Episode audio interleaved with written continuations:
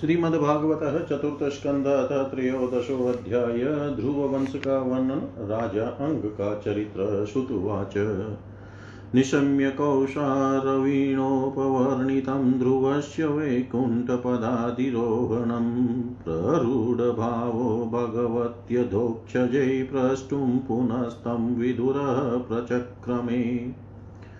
विदुर उवाच के ते प्रचेतसो नाम कस्यापत्यानि सुव्रत, कस्यान्ववाये प्रख्याताः कुत्र वा सत्रमाशत मन्ये महाभागवतं नारदं देवदर्शनं, येन प्रोक्तः क्रियायोगपरिचर्याविधिर्हरे। स्वधर्मशीलै पुरुषैर्भगवान् यज्ञपुरुषः युज्यमानो भक्तिमता नारदेनेरित किल। यास्तादेवशिना तत्र वर्णिता भगवत्कथा मह्यं शुश्रूषवै भ्रमणकात्सर्येनाचष्टुर्महर्षि मैत्रेय्य उवाच। ध्रुवस्य चोत्कलपुत्रपितरि प्रस्थिते वनं सार्वभौमश्रियं नेच दधि राजासनं पितुः। स जन्मनोपशान्तात्मा निसङ्गः समदर्शन ददश लोके वितत्मात्मानं लोकमात्मनि। आत्मानं ब्रह्मनिर्वाणं प्रत्यस्तमितविग्रहम् अवबोधर शेकात्म्यमानन्दमनुसन्ततम् अवयवच्छिन्नयोगाग्निदग्धकर्ममलाशय स्वरूपमवरुन्धानो नात्मन्योन्यं दतेक्षत। जडान्धबधिरो न मतमुखाकृतिरतन्मतिलक्षितपतिबालानां प्रशान्ताचिरिवानल। मत्वा तं जडमुन्मतं कुलवृधा समन्त्रिण वत्सरं भूपतिं चक्रूर्यवीयांसं भ्रमेषु तम् स्ववीतिवत्सरस्येष्टा भार्यासुतषडात्मजान् पुष्पार्णं तिग्मकेतुं च ईशमूर्जं वसुं जयम्। पुष्पार्णस्य प्रभा भार्या दोषा च द्वै बभूवतु। प्रातर्मध्यन्दिनं सायमिति आसनप्रभासुता प्रदोषो निशितो व्युष्ट इति दोषासुतास्त्रयव्युष्टः सुतं पुष्करिण्यां सर्वतेजसमाददे। सचक्षुषुतमाकुत्यां पत्न्यामनुमवापः मनोरसुतमहिषि विरजानड्बलासुतान् पुरुं कुत्सं त्रीतं दुद्युम्न सत्यवन्तमृतं व्रतम् अग्निष्टोममतिरात्रं प्रद्युम्नं शिविमुल्मुखम्। उल्मुकोऽजनयत पुत्रान् पुष्करिण्यां षडुत्तमान् अङ्गं सुमनसं ख्यातिं क्रतुमङ्गीरसं गयम् सुनिताङ्गस्य या पत्नी सुषुवेवेन मुल्बणं यद्यौशील्यात् सह राजसि निर्विणो निर्गात् पुरात्। यमङ्गसे पुकुपिता वागवज्रा मुनय किल गताशोस्तस्य भूयस्ते मनमथुर्दक्षिणं करम्। अराजके तदा लोके दस्युभिः पीडिता प्रजा जातो नारायणांसेन पृथुराध्यक्षितीश्वर विदुर उवाच, तस्य शिलनिधे साधो भ्रमणयस्य महात्मन राज्ञकच कथं भूदृष्टा प्रजा यद्विमनाययो? किं वाहोवेन उद्दिश्य ब्रह्मदण्डमयुयुजन् दण्डव्रतधरे राज्ञै मुनयो धर्मकोविदा नावधेय प्रजापालप्रजाभिरगवानपि यदशो लोकपालानां बिभत्र्योजस्वतेजसा एतदाख्यायि मे भ्रमणसुनितात्मज चेष्टितं श्रद्धानाय भक्ताय त्वं परावरवितम् मेत्रेय्य उवाच अङ्गोऽश्वमेधं राजसि राजहार महाक्रतुं नाजग्मुदेवतास्तस्मिन्नाहुता ब्रह्मवादिभिः। तमुचु विस्मितास्तत्र यजमानमतर्त्विज अविञ्चीयूयमानानि न ते गृह्णन्ति देवता। राजन्हविष्यदुष्टानि सदा आसादितानि ते छन्दास्य यातयामानि योजितानि धृतव्रतै। न विदामेह देवानां हेलनं वयमन्वपि अनगृह्णन्ति भागान् स्वान् ये देवा कर्मसाक्षिण। मेत्रेय उवाच अङ्गोद्विजवच श्रुत्वा यजमानसु दुर्मना तत्प्रष्टुं व्यसृजद्वाचं सदस्यास्तदनुज्ञया।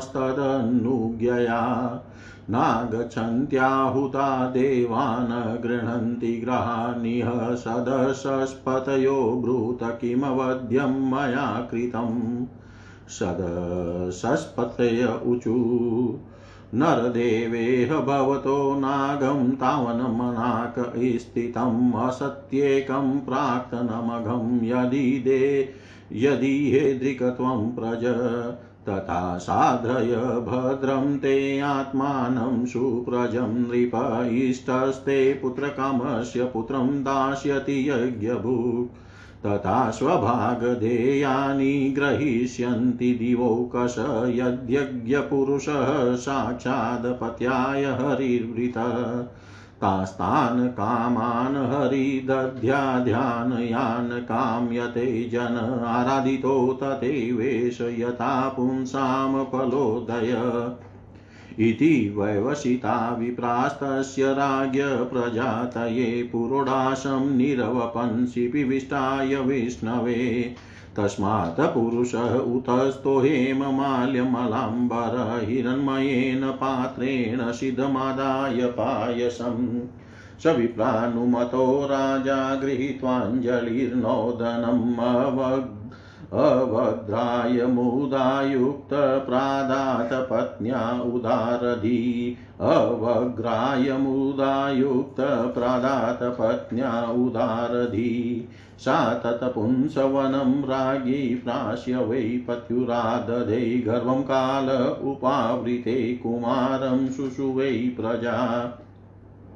स बाल एव पुरुषो मातामहमनुव्रत अधं मांसोद्भवं मृत्युं तेनाभवदधार्मिक सशरासनमुद्यम्य मृगयुर्वनगोचर हन्त्यसाधुर्मृगान् दीनान् विनोषावित्य रौजन आक्रीडे क्रीडतो बालान् वयस्यान्नतिदारुण प्रसह्य निरनुक्रोशः पशुमारं मारयत्।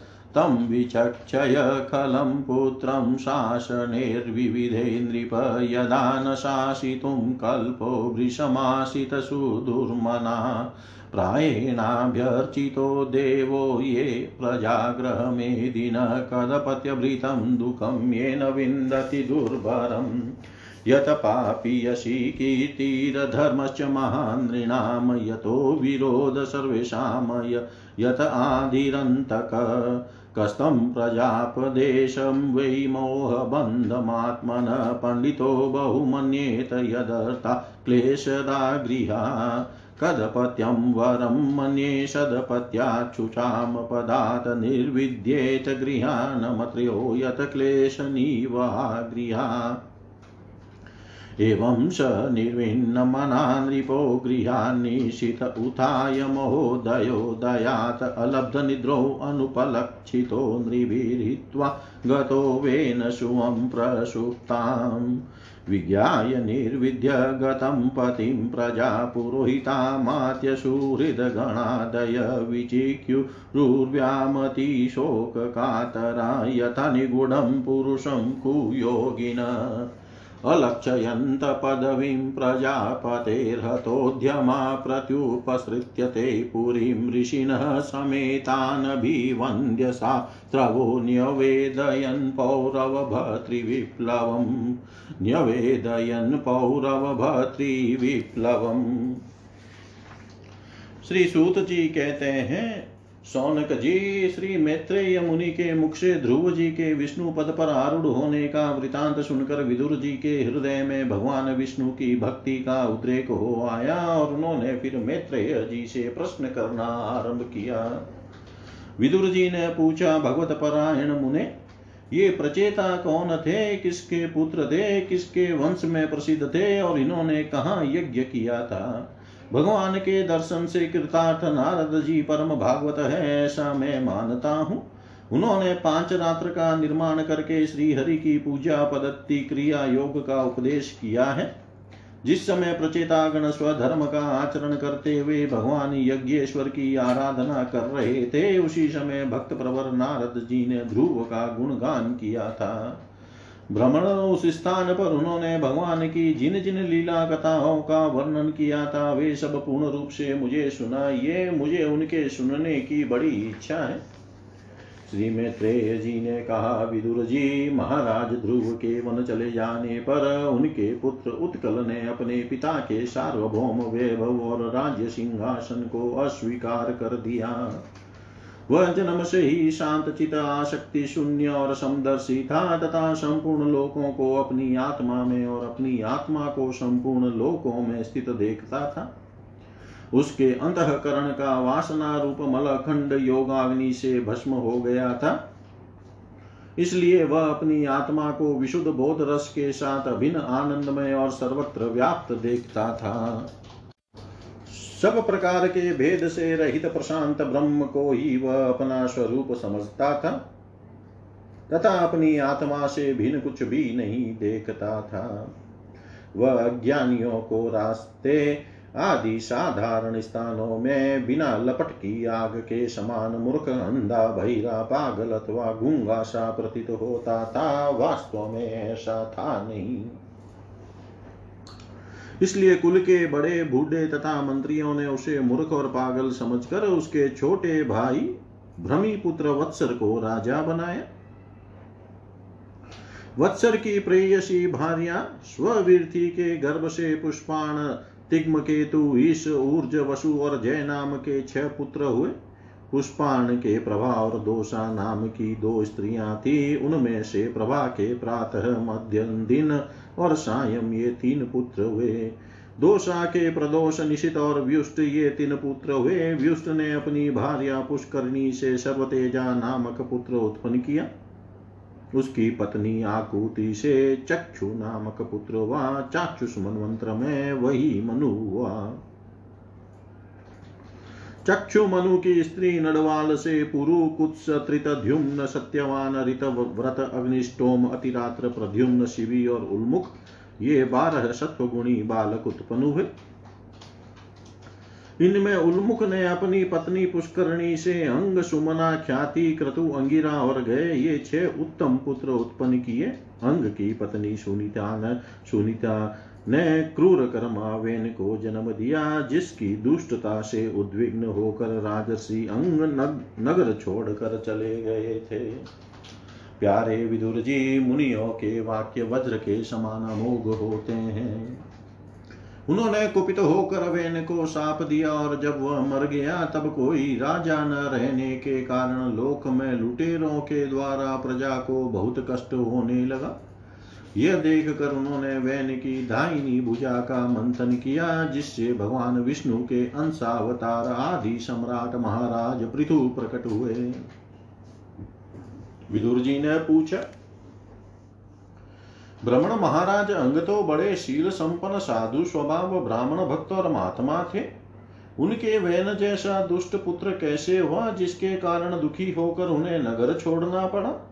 राजा दंडधारी वेन का भी ऐसा क्या अपराध था जो धर्मज्ञ मुनीश्वरों ने उसके प्रति शाप रूप ब्रह्म दंड का प्रयोग किया? प्रजा का कर्तव्य है कि वह प्रजा पालक राजा से कोई पाप बन जाए तो भी उसका तिरस्कार न करे, क्योंकि वह अपने प्रभाव से आठ लोकपालों के तेज को धारण करता है। भ्रमण आप भूत भविष्य की बातें जानने वालों में सर्वश्रेष्ठ है, इसलिए आप मुझे सुनीता के पुत्र वैन की सब करतूतें सुनाइए, मैं आपका श्रद्धालु भक्त हूँ। श्री मैत्रेय जी ने कहा, विदुर जी, एक बार राजर्षि अंग ने अश्वमेध महायज्ञ का अनुष्ठान किया।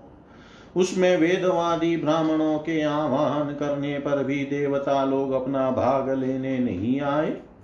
तब ऋत्विजों ने विस्मित होकर यजमान अंग से कहा, राजन, हम आहुतियों के रूप में आपका जो घृत आदि पदार्थ हवन कर रहे हैं, उसे देवता लोग स्वीकार नहीं करते।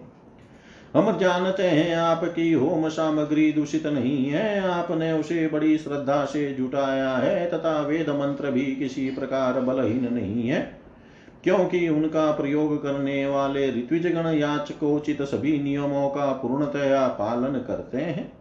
हमें ऐसी कोई बात नहीं दिखती कि इस यज्ञ में देवताओं का किंचित भी तिरस्कार हुआ है, फिर भी कर्माध्यक्ष देवता लोग क्यों अपना भाग नहीं ले रहे हैं? श्री मैत्रेय जी कहते हैं, ऋत्विजों की बात सुनकर यजमान अंग बहुत उदास हुए। तब उन्होंने याजकों की अनुमति से मौन तोड़कर सदस्यों से पूछा, सदस्यों, देवता लोग आवाहन करने पर भी यज्ञ में नहीं आ रहे हैं और न सोम पात्र ही ग्रहण करते हैं, आप बतलाइए मुझसे ऐसा क्या अपराध हुआ है? सदस्यों ने कहा, राजन, इस जन्म में तो आपसे तनिक भी अपराध नहीं हुआ। हाँ पूर्व जन्म का एक अपराध अवश्य है, जिसके कारण आप ऐसे सर्वगुण संपन्न होने पर भी पुत्रहीन है। आपका कल्याण हो। इसलिए पहले आप सुपुत्र प्राप्त करने का कोई उपाय कीजिए। यदि आप पुत्र की कामना से यज्ञ करेंगे तो भगवान यज्ञेश्वर आपको अवश्य पुत्र प्रदान करेंगे। जब संतान के लिए साक्षात यज्ञ पुरुष श्री हरि का आवाहन किया जाएगा, तब देवता लोग स्वयं ही अपना अपना यज्ञ भाग ग्रहण करेंगे। भक्त जिस जिस वस्तु की इच्छा करता है, श्री हरि उसे वही वही पदार्थ देते हैं। उनकी जिस प्रकार आराधना की जाती है, उसी प्रकार उपासक को फल भी मिलता है। इस प्रकार राजा अंग को पुत्र प्राप्ति कराने का निश्चय कर ऋत्विजों ने पशु में यज्ञ रूप से रहने वाले श्री विष्णु भगवान के पूजन के लिए पुरोडास नामक चरु समर्पण किया। अग्नि में हाउति डालते ही अग्नि कुंड से सोने के हार और शुभ्र वस्त्रों से विभूषित एक पुरुष प्रकट हुए। वे एक स्वर्ण पात्र में सिद्ध खीर लिए हुए थे। उदार बुद्धि राजा अंग ने याजकों की अनुमति से अपनी अंजलि में वह खीर ले ली और उसे स्वयं शुंग कर प्रसन्नता पूर्वक अपनी पत्नी को दे दिया। पुत्रहीना रानी ने वह पुत्र प्रदायिनी खीर खाकर अपने पति के सहवास से गर्भ धारण किया। उससे यथा समय उसके एक पुत्र हुआ। वह बालक बाल्यावस्था से ही अधर्म के वंश में उत्पन्न हुए। अपने नाना मृत्यु का अनुगामी था। सुनीता मृत्यु की ही पुत्री थी, इसलिए वह भी अधार्मिक ही हुआ। वह दुष्ट वेन धनुष मान चढ़ाकर वन में जाता और व्याध के समान बेचारे भोले भाले हरिणों की हत्या करता। उसे देखते ही पूर्वासी लोग, वेन आया वेन आया, कहकर पुकार उठते। वह ऐसा क्रूर और निर्दय था कि मैदान में खेलते हुए अपनी बराबरी के बालकों को पशुओं की भांति बलात् मार डालता। वैन की ऐसी दुष्ट प्रकृति देख कर महाराज अंग ने उसे तरह तरह से सुधारने की चेष्टा की, परंतु वे उसे सुमार्ग पर लाने में समर्थ न हुए। इससे उन्हें बड़ा ही दुख हुआ। वे मन ही मन कहने लगे जिन गृहस्थों के पुत्र नहीं है, उन्होंने अवश्य ही पूर्व जन्म में श्री हरि की आराधना की होगी। इसी से उन्हें कुपुत की करतुतों से होने वाले असह्य क्लेश नहीं सहने पड़ते, जिसकी करनी से माता पिता का सारा सुयस मिट्टी में मिल जाए, उन्हें अधर्म का भागी होना पड़े। सबसे विरोध हो जाए, कभी न छूटने वाली चिंता मोल लेनी पड़े। और घर भी दुखदाई हो जाए, ऐसी नाम मात्र की संतान के लिए कौन समझदार पुरुष ललचावेगा? वह तो आत्मा के लिए एक प्रकार का मोहमय बंधन ही है। मैं तो सपुत की अपेक्षा कुपुत को ही अच्छा समझता हूँ, क्योंकि सपुत को छोड़ने में बड़ा क्लेश होता है, कुपुत घर को नरक बना देता है, इसलिए उससे सहज ही छुटकारा हो जाता है। इस प्रकार सोचते सोचते महाराज अंग को रात में नींद नहीं आई। उनका चित गृहस्थी से विरक्त हो गया। वे आधी रात के समय बिछोने से उठे। इस समय वैन की माता नींद में बेशुद्ध पड़ी थी। राजा ने सबका मोह छोड़ दिया और उसी समय किसी को भी मालूम न हो। इस प्रकार चुपचाप उस महान ऐश्वर्य से भरे राजमहल से निकलकर वन को चल दिए। महाराज विरक्त होकर घर से निकल गए हैं। यह जानकर सभी प्रजाजन, पुरोहित मंत्री और सुहृद गण आदि अत्यंत शोकाकुल होकर पृथ्वी पर उनकी खोज करने लगे। ठीक वैसे ही जैसे योग का यथार्थ रहस्य न जानने वाले पुरुष अपने हृदय में छिपे हुए भगवान को बाहर खोजते हैं। जब उन्हें अपने स्वामी का कहीं पता न लगा, तब वे निराश होकर नगर में लौट आए और वहाँ जो मुनिजन एकत्रित हुए थे, उन्हें यथावत प्रणाम करके उन्होंने आँखों में आँसू भरकर महाराज के न मिलने का वृतांत सुनाया। इति श्रीमद्भागवते महापुराणे पारमहंस्यां संहितायां चतुर्थस्कन्धे त्रयोदशोऽध्याय। सर्वं श्रीशां सदाशिवार्पणम् ॐ विष्णवे नम, ॐ विष्णवे नम, ॐ विष्णवे नमः। श्रीमद्भागवतः चतुर्थस्कन्धः चतुर्दशोऽध्याय राजा वेन की कथा मैत्रेय उवाच, भृगवादयस्ते मुनयो लोकानां क्षेमदर्शिन गोप्तर्यसति वै नृणां पश्यन्त पशुशाम्यताम् वीरमातरमाहूय सुनीतां ब्रह्मवादिन प्रकृत्य समतं वेनमभ्यसिञ्चन पतिं भुव श्रुत्वा नृपासनगतं वेनमत्र्युग्रशासनं नीलिल्युर्दस्य वसद्य सर्पत्रस्ता इवाकव। स आरूढनृपस्थान उन्नतोऽष्टविभूतिभिः अवमेने महाभागान् स्तब्धः सम्भावितः स्वत।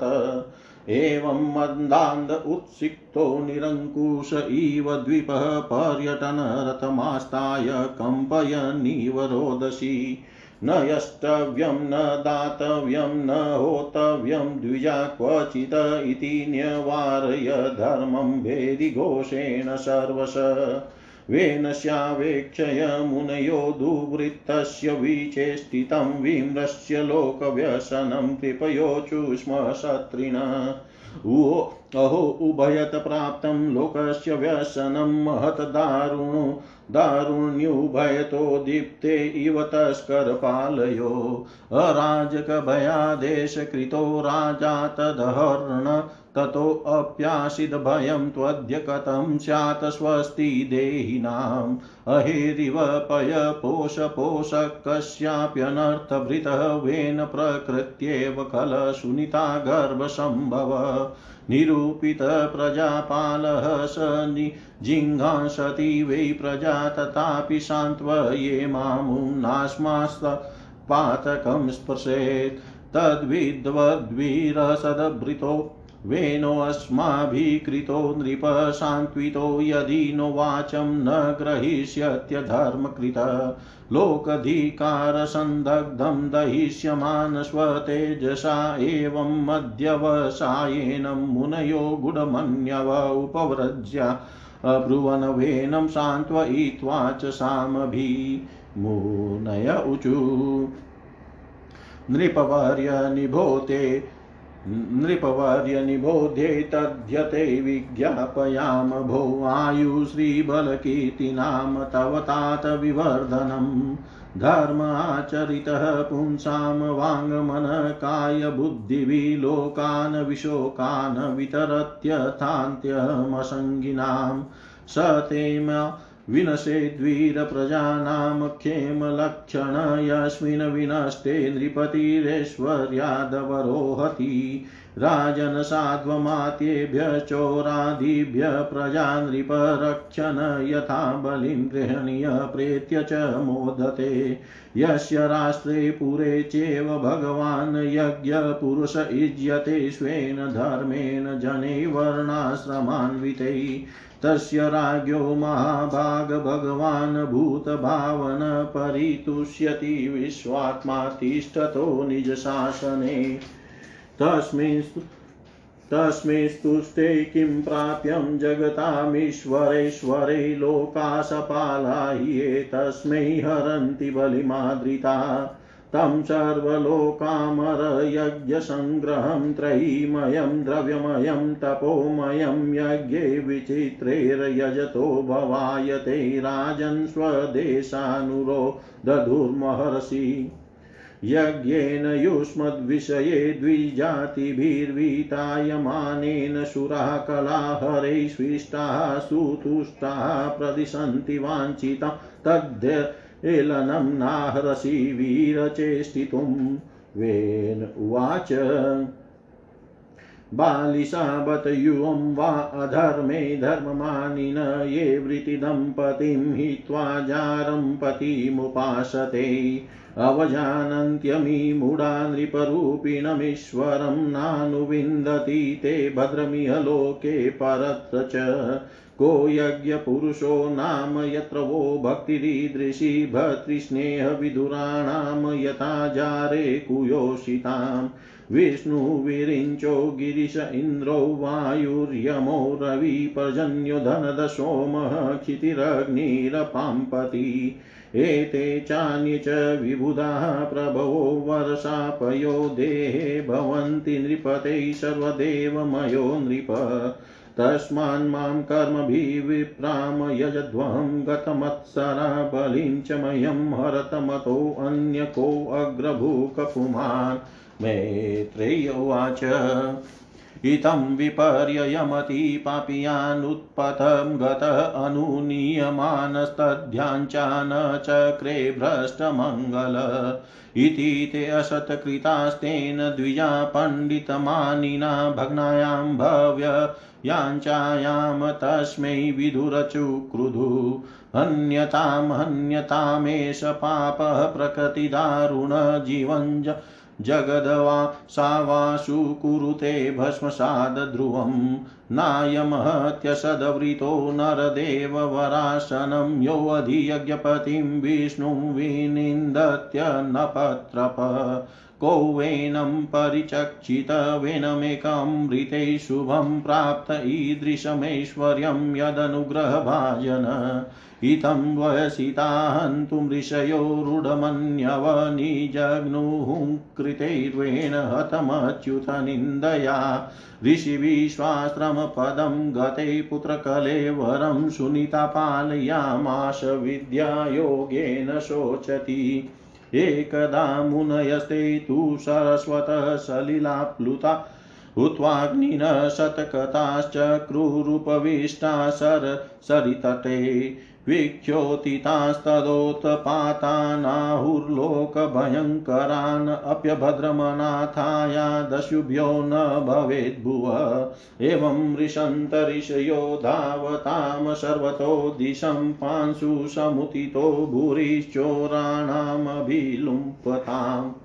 तदुपद्रवमाज्ञाय लोकस्य वशुलुम्पतां भर्त्र भर्तर्युपरते तस्मिन्नयोन्यं च झिङ्गाशतां चोरप्रायं जनपदं हिनसत्वम् अराजकं लोकानावारयञ्चक्ता अपि तदोषदर्शिन ब्राह्मणसमद्रिकशान्तो दीनानां समुपेक्षकः स्रवते ब्रह्म तस्यापि भिन्नभाण्डात् पयो यथा नाङ्गस्य वंशो राजसे से नाङ्गस्य वंशो राजसेरेश संस्थातु महरति अमोघवीर्याहि नृपा वंशेऽस्मिन् केष्वाश्रया विनिश्चित्यैव मृषयो विपनस्य महीपते ममनन्तुरुरु हुं तरसा तत्रासीद्बाहुको नर। काककृष्णोऽतिह्रस्वाङ्गो ह्रस्वबाहुर्महाहनु ह्रस्वपाणिं न नाशाग्रो रक्ताक्षस्ताम्रमूर्धज।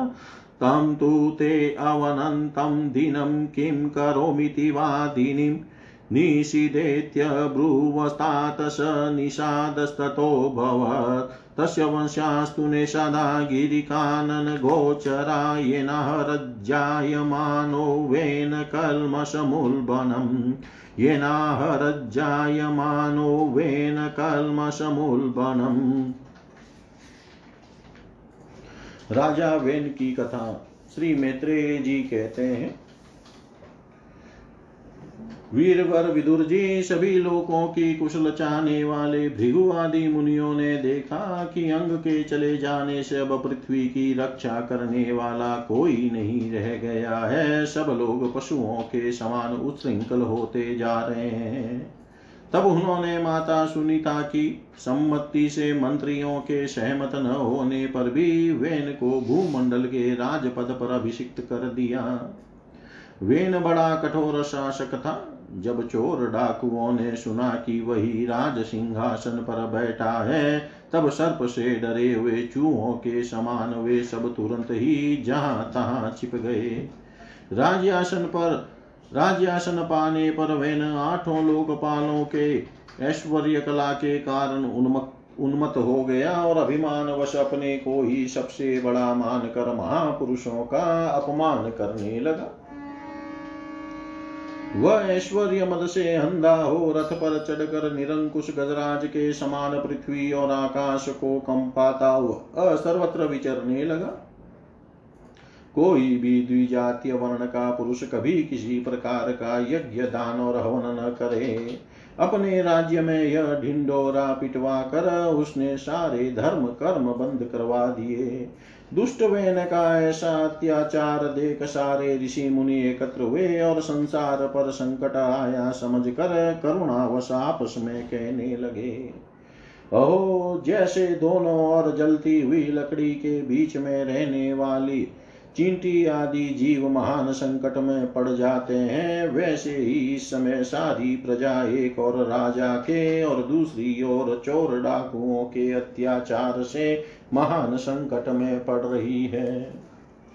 हमने अराजकता के भय से ही अयोग्य होने पर भी वेन को राजा बनाया था, किंतु अब उससे भी प्रजा को भय हो गया। ऐसी अवस्था में प्रजा को किस प्रकार सुख शांति मिल सकती है? सुनीता की कोख से उत्पन्न हुआ यह वैन स्वभाव से ही दुष्ट है, परंतु सांप को दूध पिलाने के समान इसको पालना, पालने वालों के लिए अनर्थ का कारण हो गया। हमने इसे प्रजा की रक्षा करने के लिए नियुक्त किया था। यह आज उसी को नष्ट करने पर तुला हुआ है।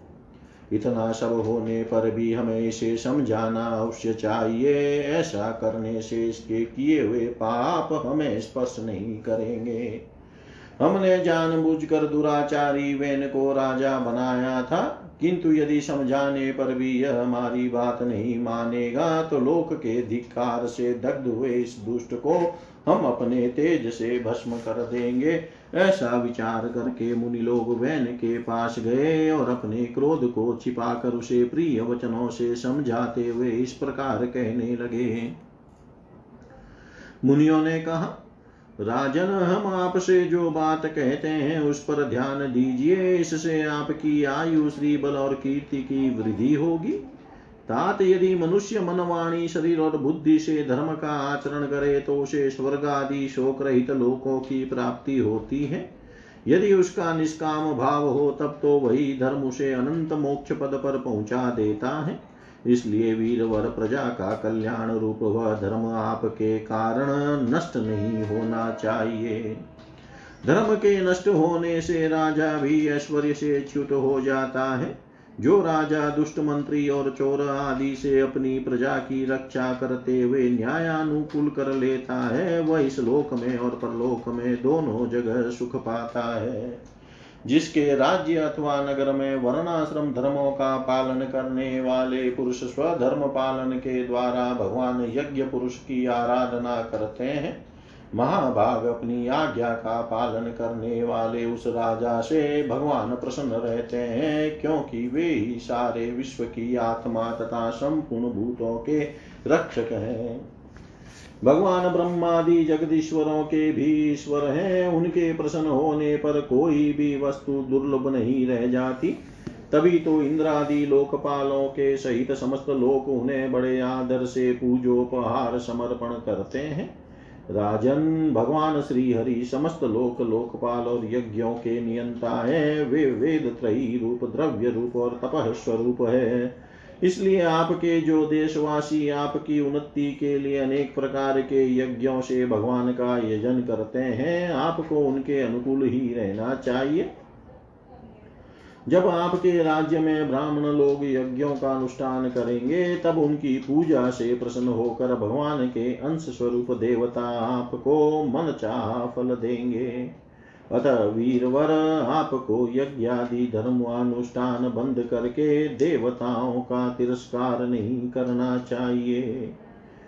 वेन ने कहा, तुम लोग बड़े मूर्ख हो, खेद है तुमने अधर्म में ही धर्म बुद्धि कर रखी है, तभी तो तुम जीविका देने वाले मुझ साक्षात पति को छोड़कर किसी दूसरे जार पति की उपासना करते हो। जो लोग मूर्खतावश राजा रूप परमेश्वर का अनादर करते हैं, उन्हें न तो इस लोक में सुख मिलता है और न परलोक में ही। अरे, जिसमें तुम लोगों की इतनी भक्ति है, वह यज्ञ पुरुष है कौन? यह तो ऐसी ही बात हुई जैसे उल्टा स्त्रियाँ अपने विवाहित पति से प्रेम न करके किसी पर पुरुष में आसक्त हो जाए। विष्णु, ब्रह्मा, महादेव, इंद्र, वायु, यम, सूर्य, मेघ, कुबेर, चंद्रमा, पृथ्वी, अग्नि और वरुण तथा इनके अतिरिक्त जो दूसरे वर और शाप देने में समर्थ देवता है वे सब के सब राजा के शरीर में रहते हैं, इसलिए राजा सर्वदेवमय है और देवता उसके अंश मात्र हैं। इसलिए ब्राह्मणों, तुम मत सत्ता छोड़कर अपने सभी कर्मों द्वारा एक मेरा ही पूजन करो और मुझी को बलि समर्पण करो। भला मेरे सिवा और कौन अग्र पूजा का अधिकारी हो सकता है? श्री मैत्रेय जी कहते हैं, इस प्रकार विपरीत बुद्धि होने के कारण वह अत्यंत पापी और कुमार्गामी हो गया था। उसका पुण्य क्षीण हो चुका था। इसलिए मुनियों के बहुत विनय पूर्वक प्रार्थना करने पर भी उसने उनकी बात पर ध्यान न दिया। कल्याण रूप विदुर जी, अपने को बड़ा बुद्धिमान समझने वाले वैन ने जब उन मुनियों का इस प्रकार अपमान किया, तब अपनी मांग को व्यर्थ हुई देख वे उस पर अत्यंत कुपित हो गए। मार डालो इस स्वभाव से ही, दुष्ट पापी को मार डालो। यह यदि जीता रहा, जीता रह गया तो कुछ ही दिनों में संसार को अवश्य भस्म कर डालेगा। यह दुराचारी किसी प्रकार राज सिंहासन के योग्य नहीं है, क्योंकि यह निर्लज साक्षात यज्ञपति श्री विष्णु भगवान की निंदा करता है। ओ जिनकी कृपा से इसे ऐसा ऐश्वर्य मिला, उन श्री हरि की निंदा भागे वेन को छोड़कर और कौन कर सकता है? इस प्रकार अपने छिपे हुए क्रोध को प्रकट कर उन्होंने उसे मारने का निश्चय कर लिया। वह तो भगवान की निंदा करने के कारण पहले ही मर चुका था, इसलिए केवल हुंकारों से ही उन्होंने उसका काम तमाम कर दिया। जब मुनिगण अपने अपने आश्रमों को चले गए, तब इधर वैन की शोकाकुला माता सुनीता मंत्रादि के बल से तथा अन्य युक्तियों से अपने पुत्र के शव की रक्षा करने लगी। एक दिन वे मुनिगण सरस्वती के पवित्र जल में स्नान कर अग्निहोत्र से निवृत्त हो नदी के तीर पर बैठे हुए हरि चर्चा कर रहे थे। उन दिनों लोकों में आतंक फैलाने वाले बहुत से उपद्रव होते देख कर वे आपस में कहने लगे, आजकल पृथ्वी का कोई रक्षक नहीं है, इसलिए चोर डाकुओं के कारण उसका कुछ अमंगल तो नहीं होने वाला है।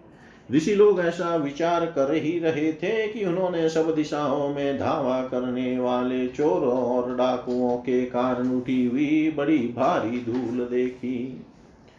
देखते ही वे समझ गए कि राजा वैन के मर जाने के कारण देश में अराजकता फैल गई है, राज्य शक्तिहीन हो गया है और चोर डाकू बढ़ गए हैं। यह सारा उपद्रव लोगों का धन लूटने वाले तथा एक दूसरे के खून के प्यासे लुटेरों का ही है। अपने तेज से अथवा तपोबल से लोगों को ऐसी कुप्रवृत्ति से रोकने में समर्थ होने पर भी ऐसा करने में हिंसादि दोष देकर उन्होंने इसका कोई निवारण नहीं किया। फिर सोचा कि ब्राह्मण यदि समदर्शी और शांत स्वभावी हो तो भी दीनों की उपेक्षा करने से उसका तप उसी प्रकार नष्ट हो जाता है, जैसे फूटे हुए घड़े में से जल बह जाता है। फिर राजसी अंग का वंश भी नष्ट नहीं होना चाहिए, क्योंकि इसमें अनेक अमोघ शक्ति और भगवत परायण राजा हो चुके हैं। ऐसा निश्चय कर उन्होंने मृत राजा की जांग को बड़े ज़ोर से मता तो उसमें से एक बौना पुरुष उत्पन्न हुआ। वह कौए के समान काला था। उसके सभी अंग और खासकर भुजाएँ बहुत छोटी थी। जबड़े बहुत बड़े, टांगे छोटी, नाक चपटी, नेत्र लाल और केश तांबे के से रंग के थे। उसने बड़ी दीनता और नम्र भाव से पूछा कि मैं क्या करूँ? तो ऋषियों ने कहा, निशित, बैठ जा। इसी से वह निषाद कहलाया। उसने जन्म लेते ही राजा वैन के भयंकर पापों को अपने ऊपर ले लिया। इसीलिए उसके वंशधर ने साध भी, हिंसा, लुटपाट आदि पाप कर्मों में रत रहते हैं। अतः वे गाँव और नगर में न टिक कर वन और पर्वतों में ही निवास करते हैं। इति श्रीमद्भागवते महापुराणे पारमहंस्यां सहितायां चतुर्दशस्कन्धे पृथुचरिते नाम चतुर्दशोऽध्याय सर्वं श्रीशां सदाशिवार्पणम् ॐ विष्णवे नम, ॐ विष्णवे नम, ॐ विष्णवे नमः। श्रीमद्भागवतः चतुर्थस्कन्धतः पञ्चदशोऽध्याय महाराज पृथुकाविर्भाव राज्याभिषेक मैत्रेय उवाच। अथ तस्य पुनर्विप्रेरपुत्रस्य महीपते बाहुभ्यां मत्यमानाभ्यां मिथुनं सम्पद्यत। तदा दृष्ट्वा मिथुनं जातमृषयो ब्रह्मवादिन ऊचु परमसन्तुष्टा विदित्वा भगवत्कलाम् ऋषय ऊचु एष विष्णोर्भगवत्कला भुवनपालिनी इयं च लक्ष्म्याः सम्भूतिपुरुषस्यानपायिनी अयं तु प्रथमो राज्ञां पुमान् प्रतहिता यशः पृथुर्नाम महाराजो भविष्यति पृथुस्रवा। इयं च सुदती देवी गुणभूषणभूषणार्चिनां वरारोहा पृथुमेवावरुन्धती। एष साक्षाधरैरंसो जातो लोकरीरक्षया, इयं च तत्परा हि श्रीरन्नुजज्ञेयनपायिनी मेत्रेय उवाच। प्रशंसन्ति स्म तं विप्रा गन्धर्वप्रवराजगुमुमुचुषु मनोधाराशीदा नृत्यन्ति स्वस्त्रिय। शङ्कतूर्यमृदाङ्गाध्याने दुदुन्दुभयो दिवि, तत्र सर्व उपाजग्मु देवसी पितॄणां गणा। ब्रह्मा जगद्गुरुर्देवै सहाश्रित्य सुरेश्वरैवेन्यस्य दक्षिणे हस्ते दृष्ट्वा छिन्न गदाभृत पादयोररविन्दं च तं वै मेने हरे कलां यस्या प्रतिहतं चक्रमन् सह स परमेष्टिन तस्याभिषेक आरब्धो ब्राह्मणे ब्रह्मवादिभियाभिषेचनिकान्यस्मै आजलु सर्वतो जना। सरितसमुद्रः, गिरयो नागा गावखगा मृगा, द्यौक्षिति, सर्वभूतानि सम जलुरूपायनम्। सोऽभिषिक्तो महाराज सुवासा साध्वलङ्कृतः पत्न्याचिशालङ्कृत्या वीरेजे अग्निरिवापर। तस्मै जहार धनदो हेमं वीरवरासनं वरुणसलिलस्रव। मातपत्रं शशिप्रभं वायुश्च वालव्यजने धर्मकीर्तिमयीं सृजम् इन्द्रकिरीटमुत्कृष्टं दण्डं शयमनं यम। ब्रह्मा ब्रह्ममयं वर्म भारतीहारमुत्तमं हरिसुदर्शनं चक्र तत्पत्न्यव्याहतां श्रियं। दशश्चन्द्रमशिं रुद्रशतचन्द्रं तथाम्बिकाशोऽमृतमयान् श्वासत्वस्तारूपाश्रयं रथम्। अग्निराजगवं चापं सूर्यो रश्मिमया निशुन्भूपादुके योगमयोध्यो पुष्पावलीमन्वहम् नाट्यं सुगितं वादित्रमन्तर्धानं च खेचरा ऋषियश्चाशिष सत्या समुद्रशङ्खमात्मजम् सिन्धव पर्वता नद्यो रथवीतिर्महात्मनः सुतोऽतमागधो वन्दितं स्तोतुमुपतस्थिरे। स्थावकास्तानभिप्रेत्य पृथुर्वेण्यप्रतापवान् मेघनिहालाद्यया वाचा प्रहसन्निदमब्रवीत्। पृथुरुवाच भोसुत हेमागध सौम्यवन्दिल्लोके अधुना स्पष्टगुणस्य मे स्यात् किमाश्रयो मेस्तव एष योज्यतां मामय भुवनवि तथा गिरोव तस्मात् परोक्षे अस्मदुपसृतान्यलं करिष्यत स्तोत्रमपि च्यवाच सत्युतं श्लोकगुणानुवादे जुगुप्सितं न स्तव्यन्ति सभ्या। महद्गुणानात्मनि कर्तुमिशः कस्तावकैः स्थावयते असतोऽपि ते अस्या भविष्यनीति विप्रलब्धो जनावासं कुमति न वेद प्रभवो हि आत्मनः स्तोत्रं जुगुप्सन्त्यपि विश्रुता हिलिमन्तः परमोदारा पौरुषं वा विगर्हितम् वयं त्वविवि वयं त्वविदिता लोकेषु ताद्यापि वरीमभिः कर्मभिः कथमात्मानं गापयिष्याम बाल्वत। कर्मभिः कथमात्मानं गापयिष्याम बाल्वत। श्री मैत्रेय जी कहते हैं विदुर जी इसके बाद ब्राह्मणों ने पुत्रहीन राजा वेन की भुजाओं का मंथन किया, तब उनसे एक स्त्री पुरुष का जोड़ा प्रकट हुआ। ब्रह्मवादी ऋषि उस जोड़े को उत्पन्न हुआ देख कर और उसे भगवान का अंश जान बहुत प्रसन्न हुए और बोले, ऋषियों ने कहा यह पुरुष भगवान विष्णु की विश्वपालिनी कला से प्रकट हुआ है और यह स्त्री उन परम पुरुष की अनपायिनी कभी अलग न होने वाली शक्ति लक्ष्मी जी का अवतार है। इनमें से जो पुरुष है, वह अपने सुयश का प्रथम विस्तार करने के कारण परम यशस्वी पृथु नामक सम्राट होगा। राजाओं में यही सबसे पहले, पहला होगा। यह सुंदर दांतों वाली एवं गुण और आभूषणों को भी विभूषित करने वाली सुंदरी इन पृथु को ही अपना पति बनाएगी। इनका नाम अर्ची होगा। पृथु के रूप में साक्षात श्री के, हरि के अंश ने ही संसार की रक्षा के लिए अवतार लिया है और अर्ची के रूप में निरंतर भगवान की सेवा में रहने वाली उनकी नित्य सहचरी श्री लक्ष्मी जी ही प्रकट हुई है। श्री मैत्रेय जी कहते हैं विदुर जी उस समय ब्राह्मण लोग पृथु की स्तुति करने लगे। श्रेष्ठ गंधर्वों ने गुणगान किया, सिद्धों ने पुष्पों की वर्षा की, अप्सराएँ नाचने लगी।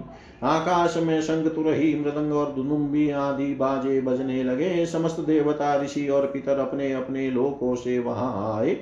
जगत गुरु ब्रह्मा जी देवता और देवेश्वरों के साथ पधारे। उन्होंने वेन कुमार पृथु के दाहिने हाथ में भगवान विष्णु की हस्तरेखाएँ और चरणों में कमल का चिन्ह देख कर उन्हें श्री हरि का ही अंश समझा, क्योंकि जिसके हाथ में दूसरी रेखाओं से बिना कटा हुआ चक्र का चिन्ह होता है, वह भगवान का ही अंश होता है। वेदवादी ब्राह्मणों ने महाराज पृथु के अभिषेक का आयोजन किया। सब लोग उसकी सामग्री जुटाने में लग गए। उस समय नदी, समुद्र, पर्वत, सर्प, गौ, पक्षी मृग स्वर्ग पृथ्वी तथा अन्य सब प्राणियों ने भी उन्हें तरह तरह के उपहार भेंट किए। सुंदर वस्त्र और आभूषणों से अलंकृत महाराज पृथु का विधिवत राज्याभिषेक हुआ। उस समय अनेकों अलंकारों से सजी हुई महारानी अर्ची के साथ वे दूसरे अग्नि देव के सदृश जान पड़ते थे। वीर विदुर जी, उन्हें कुबेर ने बड़ा ही सुंदर सोने का सिंहासन दिया तथा वरुण ने चंद्रमा के समान श्वेत और प्रकाशमय छत्र दिया, जिससे निरंतर जल की फुइयाँ झरती रहती थी। वायु ने दो चवर धर्म ने कीर्तिमयी माला, इंद्र ने मनोहर मुकुट, यम ने दमन करने वाला दंड ब्रह्मा ने वेदमय कवच सरस्वती ने सुंदर हार विष्णु भगवान ने सुदर्शन चक्र विष्णु प्रिया लक्ष्मी जी ने अविचल संपत्ति रुद्र ने दस चंद्राकार चिन्हों से युक्त कोश वाली तलवार अंबिका जी ने सौ चंद्राकार चिन्हों वाली ढाल चंद्रमा ने अमृतमय अश्वत्वस्ता विश्वकर्मा ने सुंदर रथ अग्नि ने बकरे और गौ के सिंगों का बना हुआ सुदृढ़ धनुष सूर्य ने तेजो में बाण पृथ्वी ने चरण स्पर्श मात्र से अभिष्ट स्थान पर पहुँचा देने वाली योगमयी पादुकाएँ आकाश के अभिमानी ध्यो देवता ने नित्य नूतन पुष्पों की माला, आकाश विहारी सिद्ध गंधर्वादी ने नाचने, गाने, बजाने और अंतर्धान हो जाने की शक्तियाँ, ऋषियों ने अमोघ आशीर्वाद समुद्र ने अपने से उत्पन्न हुआ शंख तथा सातों समुद्र पर्वत और नदियों ने उनके रथ के लिए बेरोक टोक मार्ग उपहार में दिए। इसके पश्चात सुतमागध और वंदी जन उनकी स्तुति करने के लिए उपस्थित हुए। तब उन स्तुति करने वालों का अभिप्राय समझकर वेन पुत्र परम प्रतापी महाराज पृथु ने हँसते हुए मेघ के समान गंभीर वाणी में कहा ऋतु ने कहा सौम्य सुत मागध और वंदी जन अभी तो लोक में मेरा कोई भी गुण प्रकट नहीं हुआ। फिर तुम किन गुणों को लेकर मेरी स्तुति करोगे? मेरे विषय में तुम्हारी वाणी व्यर्थ नहीं होनी चाहिए। इसलिए मुझसे भिन्न किसी और की स्तुति करो। मृदुभाषियों, कालांतर में जब मेरे अप्रकट गुण प्रकट हो जाएँ, तब भरपेट अपनी मधुर वाणी से मेरी स्तुति कर लेना।